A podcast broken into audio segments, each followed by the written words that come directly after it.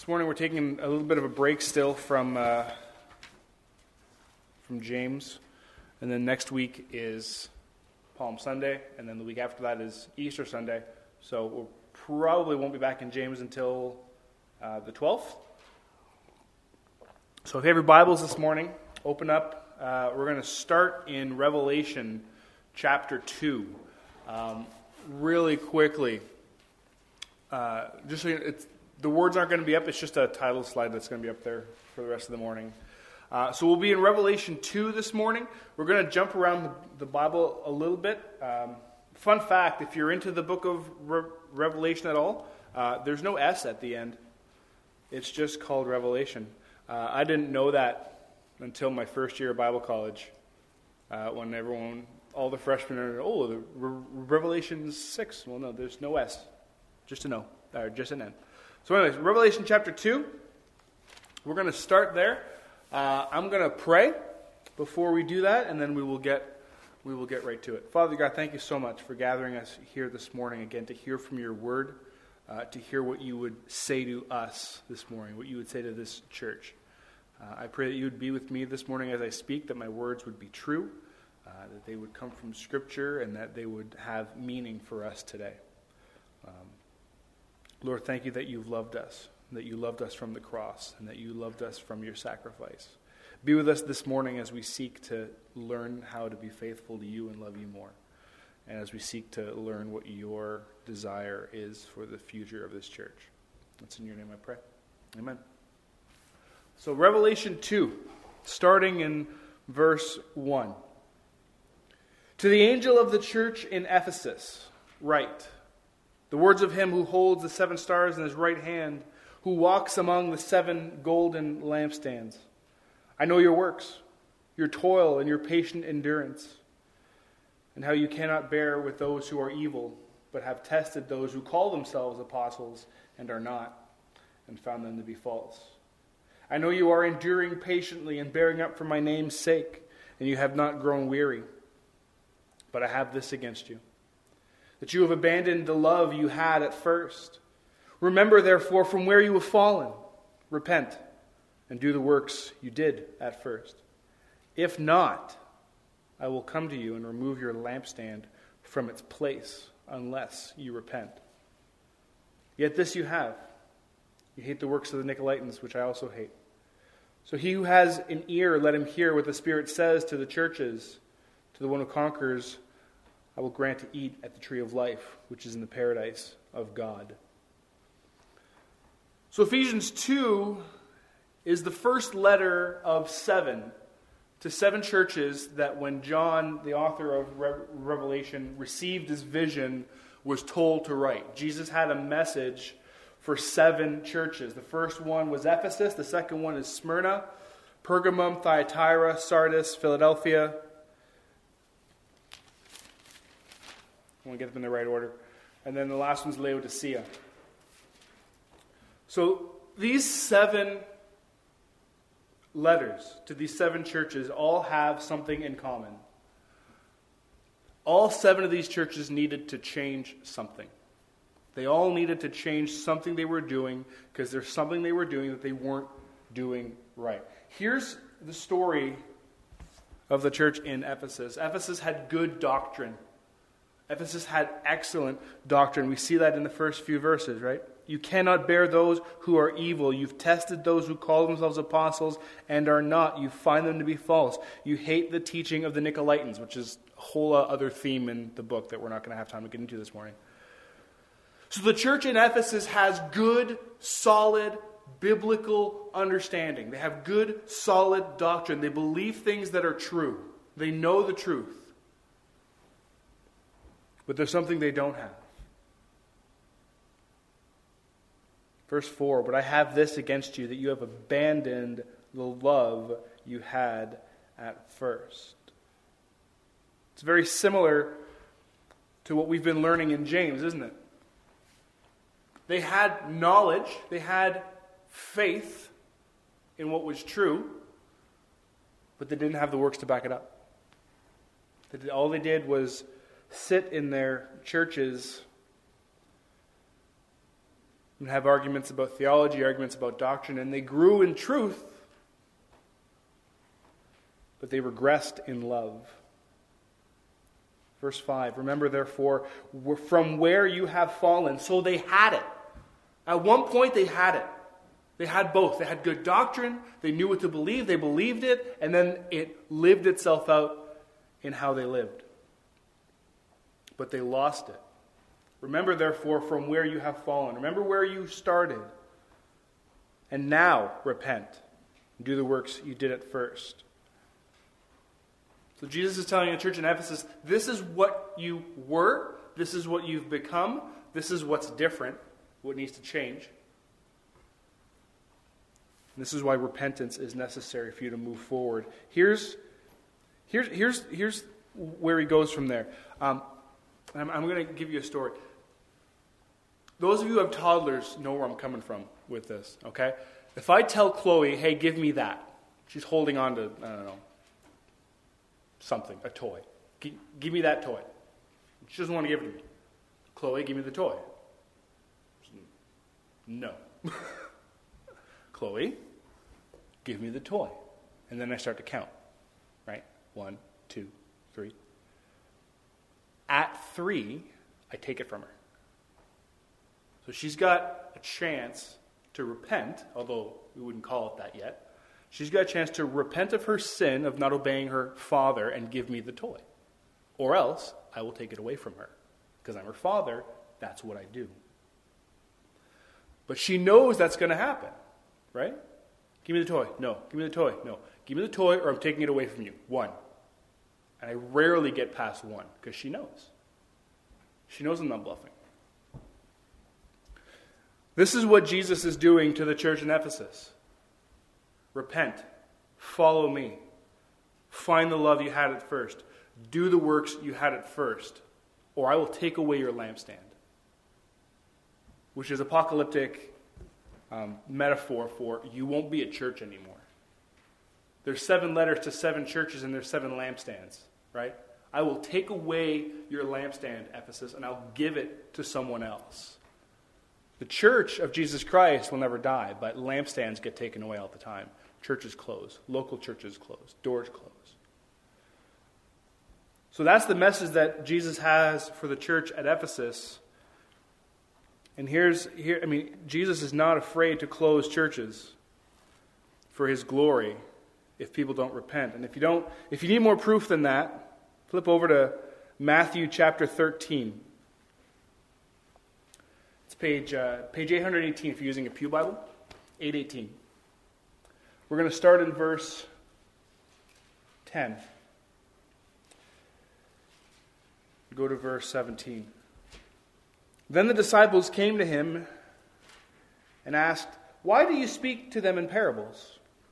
And he answered them, To you it has been given to know the secrets of the kingdom of heaven, but to them it has not been given. For to the one who has, more will be given, and he will have an abundance. But from the one who has not, even what he has will be taken away.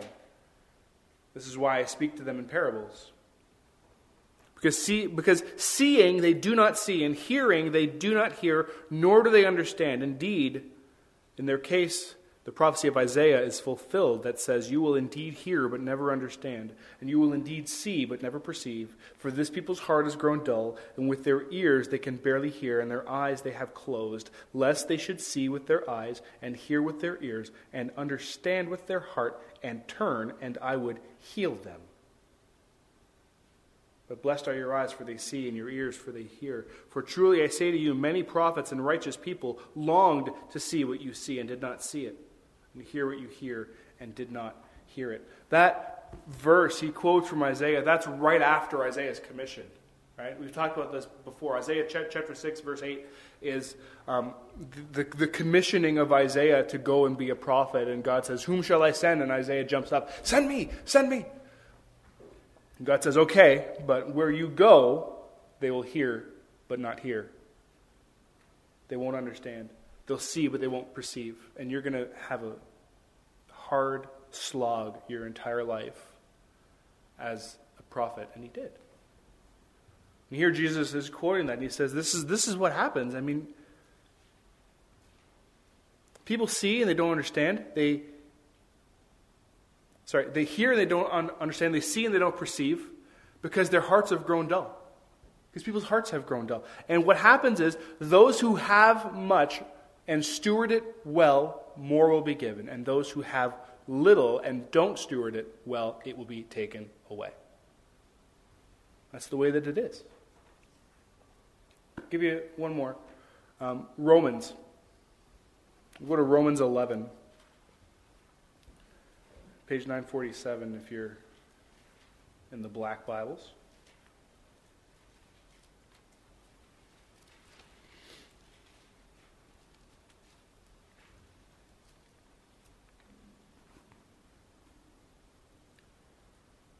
Romans 11, starting at verse 17. But some of the branches were broken off. And you, although a wild olive shoot, this is Paul talking to Gentiles, you, a wild olive shoot, were grafted in among the others and now share in the nourishing root of the olive tree. So he's talking about Gentiles being grafted into the nation of Israel, okay, being grafted into the people of God. Do not be arrogant toward the branches. If you are, remember it is not you who support the root, but the root that supports you. Then you will say, Branches were broken off so that I might be grafted in, and that's true. They were broken off because of their unbelief. But you stand fast through faith. So do not become proud, but fear. For if God did not spare the natural branches, if God did not spare Israel, neither will he spare you you're not safe. Note then the kindness and the severity of God. Severity towards those who have fallen, but God's kindness to you, provided you continue in his kindness. Otherwise, you too will be cut off. And even they, if they do not continue in their unbelief, will be grafted in, for God has the power to graft them in again. For if you were cut off from what is by nature a wild olive tree, and grafted contrary to nature into a cultivated olive tree, how much more will those, the natural branches, be grafted back into their own olive tree? So here's what Paul's talking about, because he's speaking in metaphor. Okay? The olive tree is Israel, the people of the, the Old Testament people of God who were expecting a, uh, expecting a Messiah, expecting a Savior. They got Jesus, they didn't believe him, had him killed, and so God breaks the branches off and throws them into the fire because of their unbelief. The wild olive that gets grafted in, that's Gentiles. That's, that's you and me. That's, that, that's us. We get grafted into the nation, to the people of God. Right? We're, we're adopted into God's family. grafts us in. But because we're grafted in doesn't make us safe.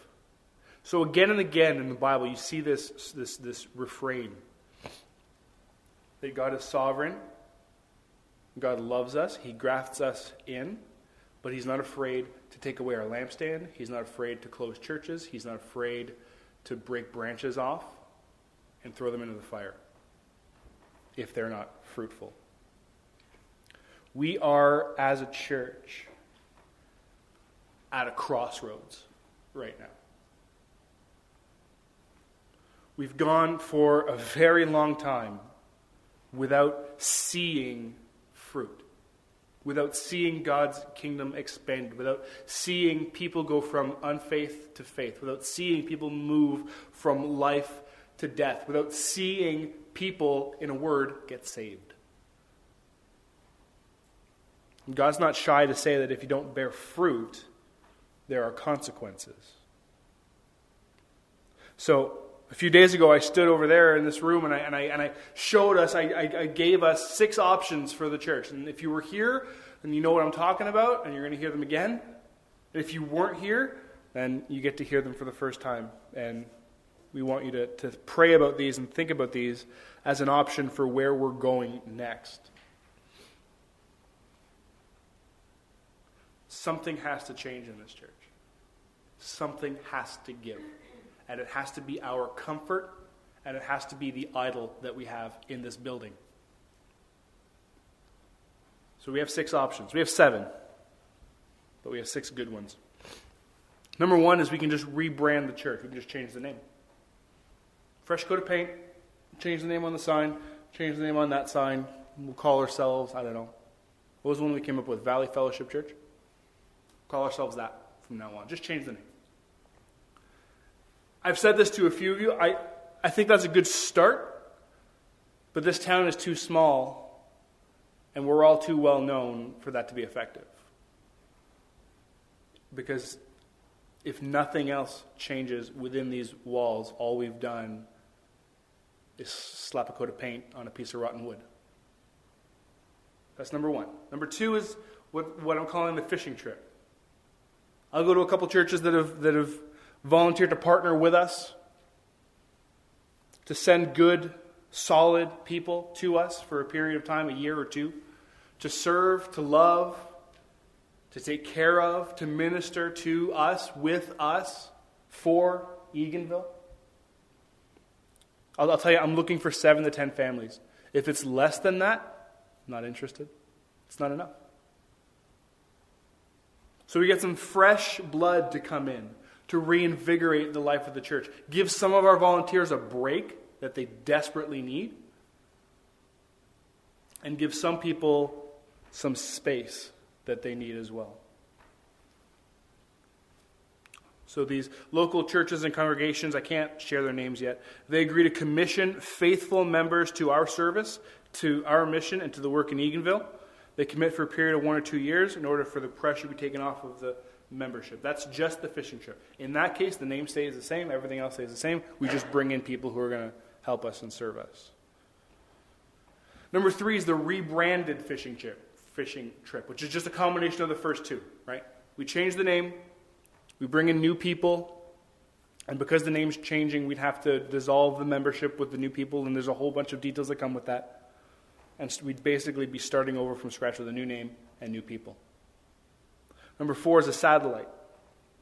So Eganville, Baptist would close as a church and then we would reopen as a satellite location for a different church in the area. Basically, we would be handing over the keys.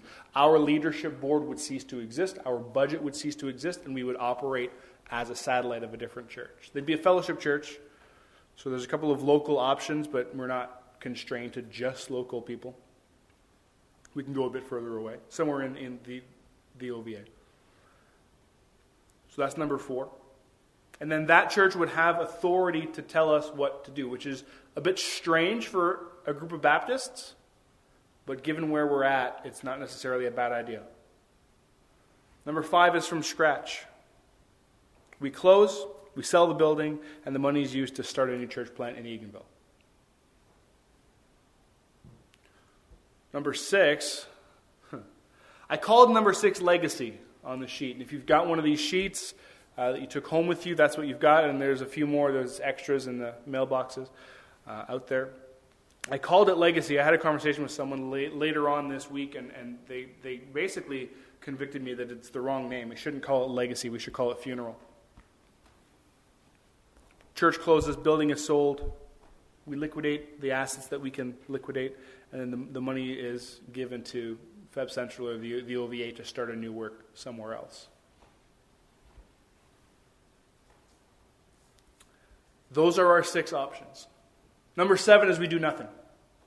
And I said this on Wednesday night. If we do nothing, option six will be forced on us sooner as opposed to later. I don't think we've got a year to think about this. I don't think we've got six months to think about this.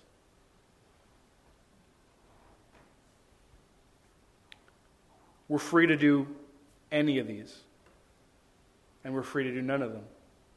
But if the longer we do nothing, the shorter our lease gets, the shorter our tether gets, and the more impatient our Lord gets with our unfaithfulness. And the lampstand will be taken away. Because he's done it before, and he says he'll do it again. Flip over to Ezekiel chapter 15. It's page 702.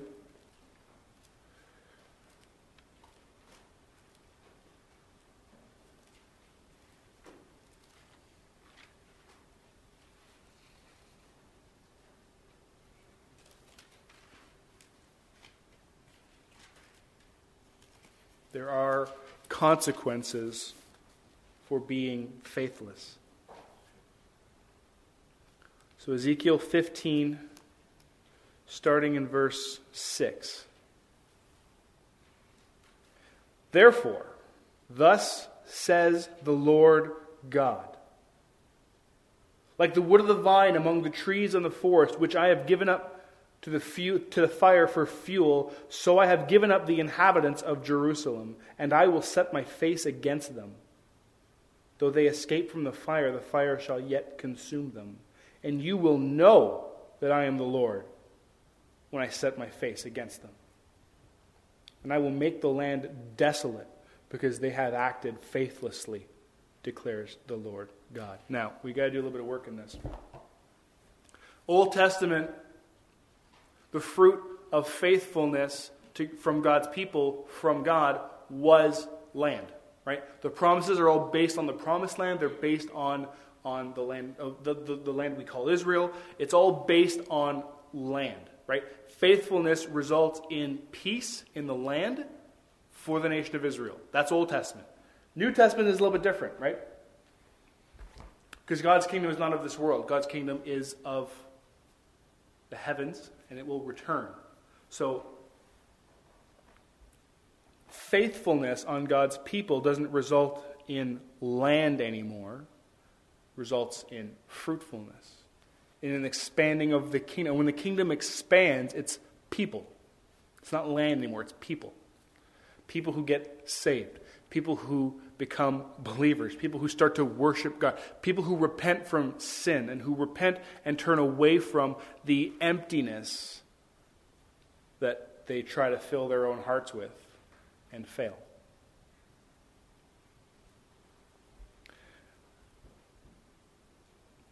The Lord setting his face against you is a terrifying prospect. And if you're not terrified, by being against God, then there's nothing in this world that can scare you, and you're a fool. You just are. If you're not scared of God, if there's no fear of the Lord in your heart, you're a fool. Because He has the power of life and death. He can snuff us out in an instant.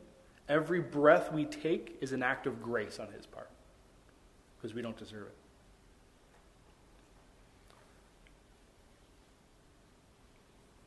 Though they escape from the fire, the fire shall yet consume them. And you will know that I am the Lord when I set my face against you. He can stack us up like kindling and light a match. He wants us to be faithful. That's all. He wants us to be faithful to Him. That's all. It's not, it's not a law considering what he's done for us, it's nothing. He wants us to be faithful to him. So he gives us an option. Flip over a few pages, Hosea chapter 6. 754.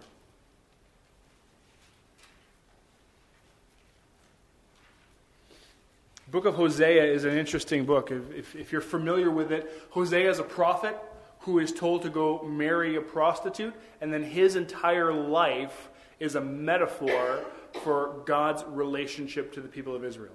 Right? Hosea plays the part of God as his prophet, and his prostitute wife plays the part of Israel as the woman who constantly runs away.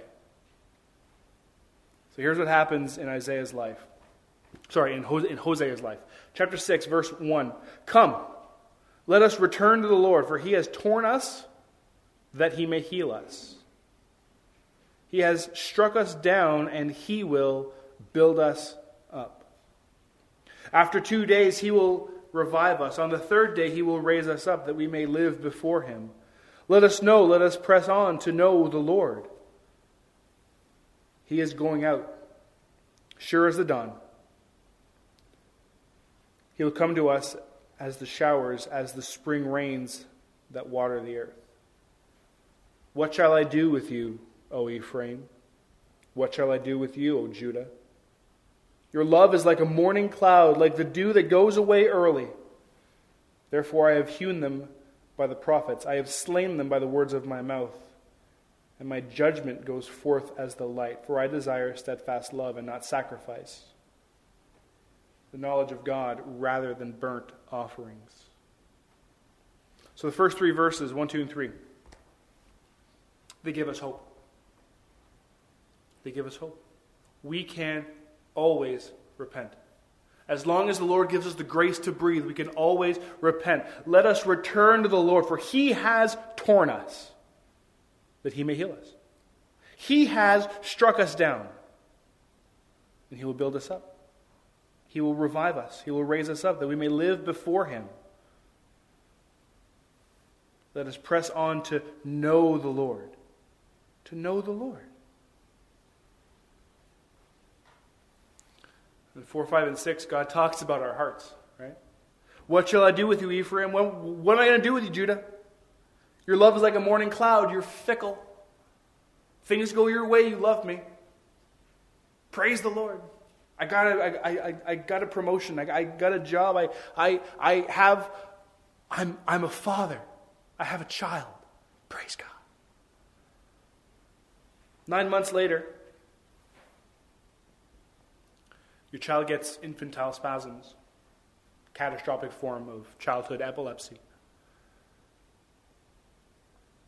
You go through in your mind all the options that could happen. She could be a vegetable. You'll never get to walk her down the aisle. You'll never get to see her married. She won't give you grandkids. And all of a sudden, it becomes very easy to get mad at God. Where are you? What's going on? Why this? Why me? Why now? Why why? I don't how can I love you? You're not you're not taking care of me. God is bigger than your circumstances. He's bigger than my circumstances. And yes, by God's grace, my daughter is fine. By His mercy, she's okay. But even if she's not, even if she wasn't, even if she grows up and gets a different kind of, of epilepsy, because she could. She's in a higher risk group. It doesn't change how faithful I choose to be with God. It doesn't change my life. It doesn't, doesn't change how I live. It doesn't change who I love. It doesn't change how big He is and how small I am. I don't want to be a cloud. I don't want to have the fickle love that Hosea describes here. That when things don't go my way, I turn my back on God. I don't want that. I want to have what Job had. Job loses his wife, loses his kids, loses his house, loses everything, everything but his life. He loses his health, still has his life. What does he say? The Lord gives, the Lord takes away. Blessed be the name that's what I want to be. That's who I want to be. Circumstances don't matter. Circumstances aren't, aren't where our joy comes from. Our joy is in the Lord always, regardless of circumstances. And if your joy in the Lord is robbed because of your circumstances, praise God because He has exposed your hypocrisy. If you can't go through hardship, and worship God. You're not, the, the God you're worshiping isn't God.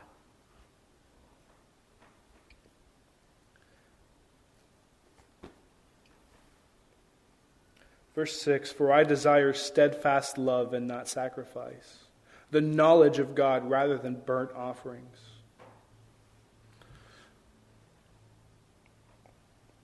You know what's a question that we get a lot about God? Why, why does God send people to hell? Right? If, if God really is sovereign, why doesn't He just make it so that everyone believes in Him? He certainly has the power, certainly has the authority to do that, so why doesn't He just do it? Because I desire steadfast love and not sacrifice. God doesn't want robots who do what they're told because that's what they're programmed to do. He wants faithful servants who love him and act out of thankfulness to what he has done on the cross in Christ. That's what he wants. I want to be known by you. I want to be known by you.